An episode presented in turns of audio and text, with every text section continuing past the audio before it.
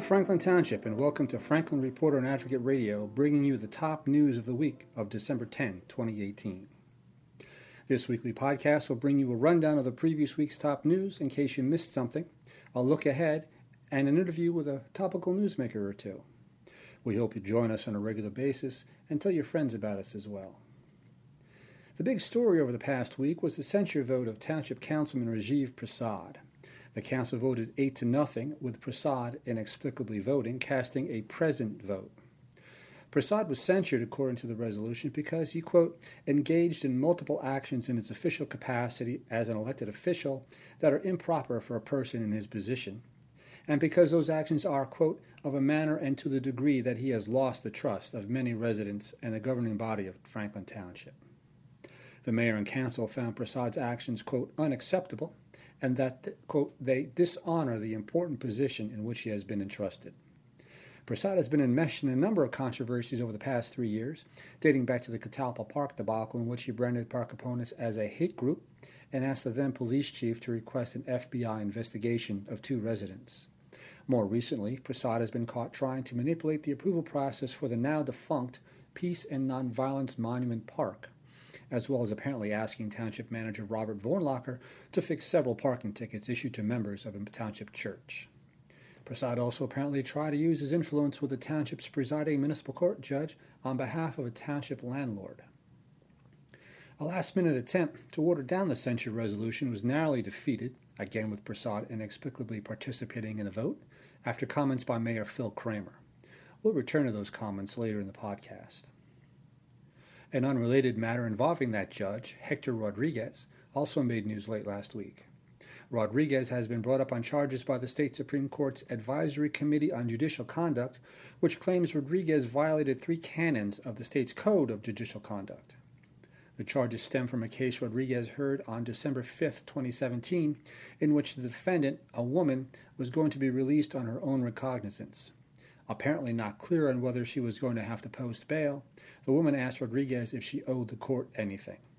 Quote, Not that you can do in front of all these people, no, Rodriguez is alleged to have re- responded. In his defense, Rodriguez said that he was talking about bail and his comment had no sexual overtones. The advisory committee disagreed and hit Rodriguez with charges of violating canons of conduct mandating the avoidance of impropriety, observing high standards of conduct, and being patient, dignified, and courteous to defendants. Rodriguez has until the end of December to answer the charges, after which there will be a formal hearing. Prasad has been Rodriguez's main champion, having nominated him for the judgeship in 2014 and 2017. An ordinance that would allow for the limited use of digital signs is making its way through the township. Use of the signs will be allowed only for schools, fire departments, first aid squads, public libraries, and federal, state, and local governments. The first entity to take advantage of the signs would be the school district, which already has two permit applications in for review. No action can be taken on them unless the proposed ordinance is adopted. The Planning Board got a first look at the proposed ordinance at its December 12th meeting. The Township Council is expected to introduce the ordinance in January after which it'll go back to the Planning Board for a formal hearing. It'll then return to the Council for a public hearing and a final vote. In high school sports, the Franklin High School Lady Warriors are off to a fast start in their quest for a second state Tournament of Champions championship. The Lady Warriors started the season at home December 14th with a 52 29 win over Hunterdon Central. Franklin extended its season to 2 0 with a big 67 39 win December 16th over crosstown rival Rutgers Prep in the Hearts to Hands Invitational at Roselle Catholic High School. Here's what seniors Tiana Jackson and Diamond Miller had to say about that opening game win. All right, Tiana. Yes. First game of your senior year. The Woo! first game of first, your last The first season. last, right. The first last game. Right, of the first my last game. Right. So how you, how, how you think you did tonight? Um, it was okay. Yeah. Yeah. Little butterflies, I mean, we're not gonna say we're not gonna say it was bad, but I know I could do better.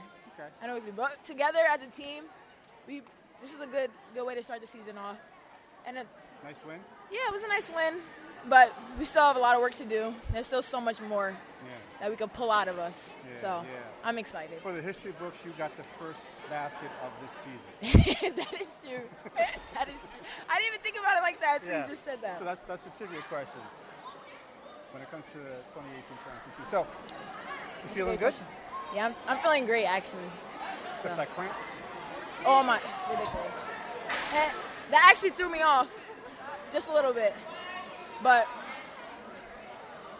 Yeah, but is this something that happens to you all the time? The cramps? no, no, this is a first time thing. Diamond Miller. Hi. I'm going to ask you the same question I asked your partner here. This is the first game of your last high school career, right? How you feel about it? How you feel tonight? Uh, felt great. Um, didn't perform as well as I wanted to, but that happens, and we're gonna move on. You got your you got your head together, I guess, in the second half. yeah, less? just need to relax, you know. First game jitters, maybe. I don't know. It wasn't even that. It was just like, okay, we, we, we can say it was that. We can say. Yeah, it. we can say it. This is a little- we can say it was that just a little bit. We'll say it's that. Yeah. The Lady Warriors return home December 20th for a game against Gill St. Bernard's. Tip off is 7 p.m. We'll see you there. On the business front, the township's newest health facility, Fitness Factory, held its grand opening on December 15th. Fitness Factory is located in the Cedar Grove Center in the spot formerly occupied by New York Sports Club.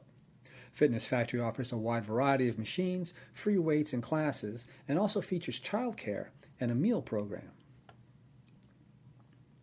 This week's Newsmaker segment is not an interview, but the comments made by Mayor Phil Kramer during the Prasad censure discussion. They bear a good listen. Mr. Prasad, I recognize you have done good in this community. You have been helpful in the fight against the compressor station and have made council more aware of our diversity. But citing the days you did good things is not a defense for the days you did bad. Mr. Prasad, I can't express how sad and angry your actions have made me. In the past three years, your actions have included, but have not been limited to, calling the FBI to intimidate people because of posts others have put on their Facebook page. Instructing a defendant to visit a judge in his private office in order to influence the outcome of a case. Attempted to alter the outcome of parking tickets. Attempted to circumvent established protocol in order to avoid public scrutiny on a project by repeatedly calling for votes while omitting them from the agenda. But what bewilders me in a town that provides, that prides itself in diversity is how you have committed actions which threaten the harmony of that diversity. You did so when you communicated to our, uh, our community that Republicans were trying to suppress ethnic votes in Franklin in the 2015 election. And you continued to sow the seeds of disharmony by writing the MLK estate with unproven claims of racism. While I ask for no pity from anyone, I am exhausted and mentally and in mental anguish for having to sit here meeting after meeting and listen to the acrimony of residents. Mind you, it is not them I blame. They are righteous in their anger. The question is, how long will you continue to commit these violations of the public trust and force all of the council to endure this treatment meeting after meeting? It is selfish of you to allow fellow council members to endure this. It is selfish to allow Franklin, uh, to allow the citizens of Franklin to endure this. Council has limited tools to hold our fellow elected officials accountable. We are not able to force Mr. Prasad to do anything. This censure before us, however, is uh, action, in fact, an official action from the governing body. No one here has been to more council meetings in Franklin in the last 15 years than I, and that includes during a recall. And I have never seen council engage in this activity. This is a strong measure, and I implore all of council members to vote yes. Is there any other discussion on this item? Coming up this week, there's the A Call for Peace town hall meeting at 7 p.m. on December 18th at the Parkside Community Center, 3 Parkside Street, which will feature local activists, a township council member, and township police in an open discussion on issues affecting the community. The Franklin Township Holiday Blood Drive is set for 9 a.m. to 3 p.m. December 21st at the Municipal Building, 475 DeMott Lane. Bring ID and don't forget to eat before donating. Donors will receive a $5 Dunkin' Donuts gift card. For all you outdoorsy types, remember that the Negri Nepote and Griggstown Grasslands Preserves are closed to the public from Mondays to Saturdays through February 17th. The trails are open on Sundays. Well, that will wrap it up for this edition of Franklin Reporter and Advocate Radio. Remember to look for our podcast each week and keep up with your hometown news by subscribing to the Franklin Reporter and Advocate at www.franklinreporter.com and in the FRNA's monthly digest newspaper. If you haven't already, please stop by our website and sign up for the free morning report, an early morning email that brings you the latest headlines. For now, this is Franklin Reporter and Advocate Editor Bill Bowman saying, as always, Franklin, stay safe.